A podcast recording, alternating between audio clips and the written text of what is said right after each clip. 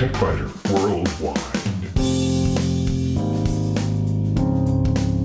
It's the High Tech Podcast in plain English with an hour's worth of news in about 20 minutes. That's because we leave out the commercials, the station breaks, the sports, and most of the jingles.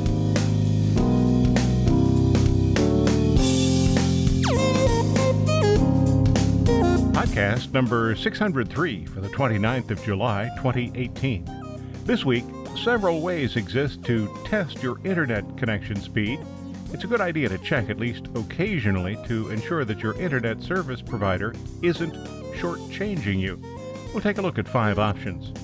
In short circuits, an app that allows employees to communicate anonymously with each other and with people in related businesses will probably be near the top of the HR department's list of apps to detest. If you think you've won a Facebook lottery, well, you have another think coming.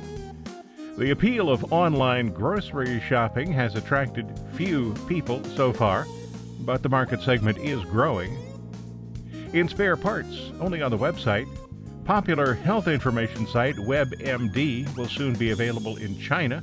Virtual reality is being tested as a way to help younger people understand the problems of aging. And peripheral maker Kensington thinks you should have a base to raise your monitor height. And while you're at it, place a fan under the monitor stand.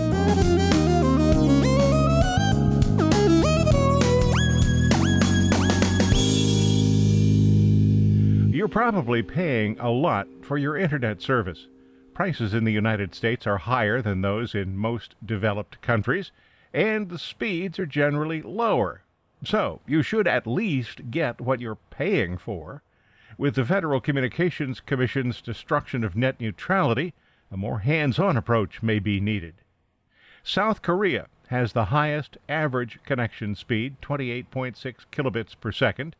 The United States is in 10th place with an average connection speed of 18.7 kilobits per second. Among the nations with better connections than the United States are Norway, Sweden, Hong Kong, Switzerland, Finland, Singapore, Japan, and Denmark. And if you look at peak connection speeds, the U.S. isn't even in the top 10. Singapore, Hong Kong, South Korea, Qatar, and Thailand all have speeds in excess of 100 kilobits per second. Israel, Sweden, Romania, Romania? Yeah, Romania. Taiwan and Japan all have peak speeds above 90 kilobits per second. The five nations with the most expensive fees, well, the United States, isn't first, at least. United Arab Emirates, Qatar, South Africa, Iceland, and then the United States. And if you look for the nations with the highest speeds on the highest price charts, here's where you'll find them. South Korea comes in at 60th place on the price chart, Norway at 14th, Sweden 45th, Hong Kong 52, Switzerland 7, Finland 55, Singapore 41, Japan 24, and Denmark 32. So, the nation with the highest average internet speed has the 60th highest cost, and the United States with the 10th highest internet speed has the 5th highest cost. We pay more, we receive less. Now, you could take your internet service provider's word that they are providing the speed you're paying for, but that's not always the case.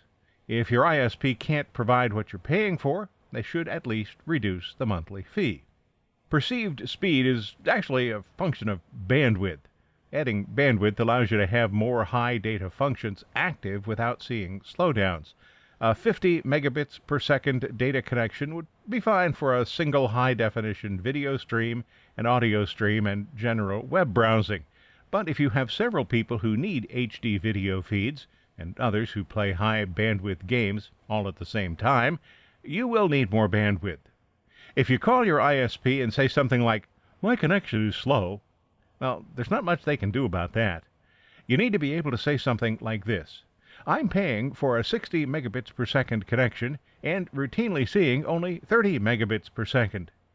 Giving the ISP support person actual numbers at least improves your chances of having something done about it.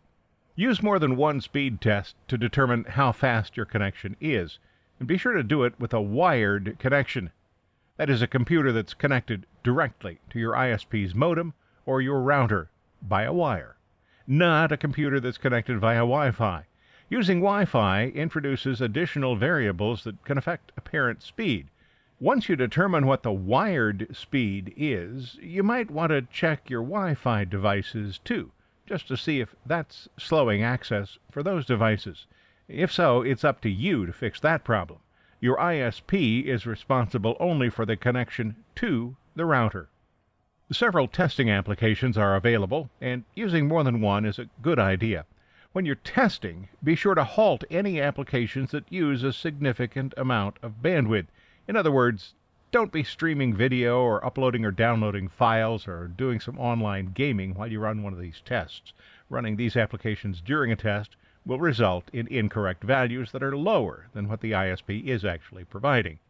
In addition to using more than one testing application, you should run the tests several times throughout the day and on several different days, including weekends. Others who are on your local network node will affect your speed, so it's important to get a comprehensive picture of the service that you're receiving over time. Once you've done that, compare the numbers with what the ISP is supposed to be providing. If you're paying for 50 megabits per second and the service is routinely under 40 megabits per second, complaint is certainly appropriate. If it's 25 megabits per second, well, in that case, both a complaint and a prorated refund or discount is appropriate. The ISP may upgrade your modem to a later version that has better throughput or examine the lines in your neighborhood to see if there's a problem there. If you're seeing acceptable speeds but Wi Fi devices are slow, you might need to upgrade your router or add some access points throughout the house, particularly in larger houses. Although using the signal in the 5 MHz band generally provides better throughput, any given device's distance from the router comes into play. The 2.4 MHz signal will be stronger at distant locations and for that reason might provide better service, even though it's technically slower. These, of course, are the kinds of changes that are well outside the responsibility of the ISP. So here's a look at some of the speed test services that I've found helpful. Most of the tests follow the same procedures. Several files will be downloaded and then discarded. The first file will be small, often 128 kilobytes. Next, a larger file will be downloaded. This file is usually double the size of the first. That process continues either for a specific number of tests or until one of the individual tests exceeds a timeout value. The actual speed reported will usually be based on the downlink speed for the largest file. The upload test works the same way, except that the application creates random data files that are uploaded. No actual data from your computer is used. The uplink process usually consists of fewer tests, too, because home based internet connections have significantly different speeds for downlink and uplink. 60 megabits per second down, for example, versus 5 megabits per second up. Home users rarely need faster uplink speeds. Fast.com is run by Netflix. It provides just a single number by default, the downlink speed. That is the only number that's important for streaming video, but users can select an option to show more information if you want. If you do that, you'll see displays for latency, lower is better, and the uplink speed. Fast.com is a good service to use for a quick, basic set of results. You'll find a link to Fast.com on the TechByter Worldwide website, www.techbyter.com. You'll also find links for the others that I'll be talking about here. Speedtest.net will display a ping response time, lower is better there, and average speeds for downlink and uplink connections. Although the service automatically selects the testing server it feels is most appropriate, you can modify that if you'd like. Speed of Me is entirely based on HTML5, so it does not depend on Flash or Java. This is important for iOS and Android devices. It also provides a visual representation that shows downlink and uplink speeds in relation to file sizes. You'll see that smaller files have lower throughput. That's because of the time needed to establish and finalize the connection. Test my net takes a long term view. It makes it somewhat unusual. Start the process and leave the web browser open, but minimize. It then tests the connection speeds once an hour. TestMyNet suggests waiting 24 hours and says they believe this is a more accurate representation of your true speed because it depends on responses from servers outside your ISP's immediate network. And the most unusual approach comes from Comparitech.com. Every time the service is used, they donate one cent to Computers for Africa or the Electronic Frontier Foundation. Now, that should immediately raise at least one question How can a free service make contributions when people use it?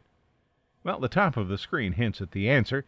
There are links for online backup, antivirus, virtual private networks, and other comparisons. The UK based organization says first and foremost, we are a pro consumer website providing information, tools, and comparisons to help consumers in the US, UK, and further afield to research and compare tech services. So, the speed tests serve primarily as bait to get people to come to the site. Those who use the comparison services will see links to some of the reviewed services, and some of those links earn referral fees when somebody signs up for a product or service. However, the site's disclosure page notes that they also post links to services and websites with which we have no advertiser relationship. Using one of the referral links does not incur any additional cost, and they are so upfront with everything that I wouldn't worry about the advertising. But I would take a little time and check my internet connection speed. Just make sure you're getting what you think you're getting and that you're getting what you're paid for.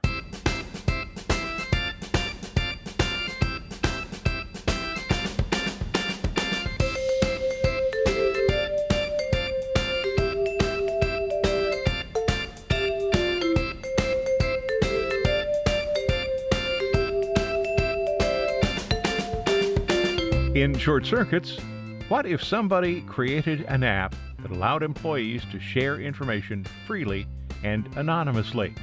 That allowed them to ask questions about pay and morale, to ask about planned layoffs or restructuring. These are the kinds of things that most business managers and human resources departments don't want their employees to discuss ever at all. Well, it's no longer what if. Team Blind exists, and the site explains it this way Blind is an anonymous community app for the workspace. Whether you are new to your job or have been in the industry for a while, you can find relevant information and advice from verified colleagues in your field anonymously. Users on Blind are grouped by company and industry, providing honest feedback from user to user and sharing information with verified professionals. Large companies often publish guidelines for employees stating that they should have no presumption of privacy whenever they use corporate computers, networks, telephones, or any other resources. Possibly for that reason, Blind works with iOS and Android devices, but users can log in with a web browser. Doing so from a corporate computer via the corporate network would, however, be unwise. It would also be unwise for Blind to allow just anyone to create an account claiming to be from Microsoft or Amazon or Google. So the service does require that new users be able to receive a confirmation email via a corporate email account. After that, corporate resources need not be involved again. Now, companies that truly want to block employees from using the service could intercept the confirmation emails and bounce them. Blind also does allow prospective users to authenticate themselves via LinkedIn, but access is limited. Some sections are limited to employees of a single company, while others are open for general discussion. Topics range from careers and work visas to pay and other compensation, and on to housing and politics. Blind claims more than 50,000 companies are active on the service. If that's true, it would include a large number of medium and small companies in addition to the biggies. For those who are willing to forego the anonymous discussions with coworkers, Blind does accept enrollments from Gmail, Yahoo, and other public email domains, as well as educational domains. Signing up with a public domain or an educational domain provides read only access to topics, and limited topics at that. For access to other channels and to be able to comment, users must complete verification with a work email. The company promises privacy, even from members of the blind team. We take our privacy very seriously, a notice on the website says. Although email verification is required to access Blind, our infrastructure is set up so that user account and activity information is completely disconnected from the email authentication process. The privacy page says that work email addresses are encrypted and locked away, so there is, and I quote here, no way to trace back your activity on Blind to an email address. If you'd like to learn more about Blind, check it out on the Blind website. There is a link from the TechByter Worldwide website.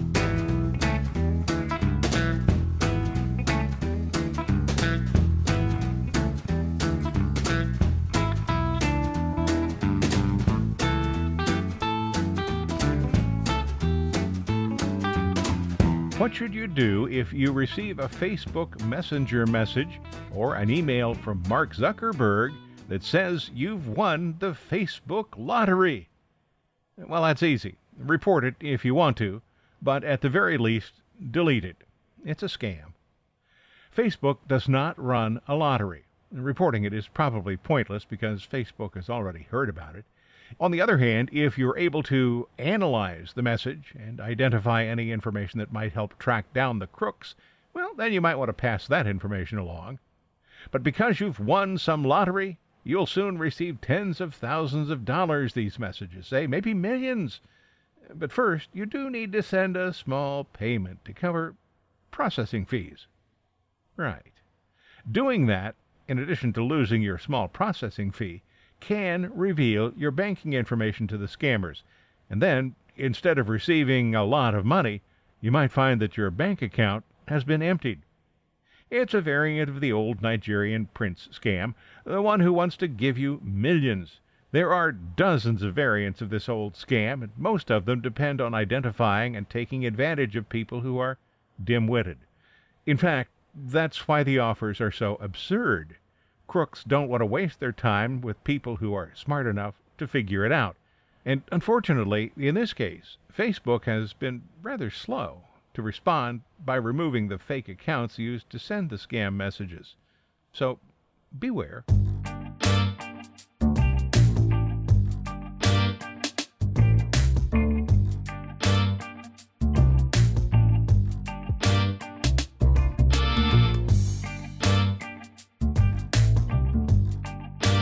It seems that just about every grocery chain now offers the ability to order food online.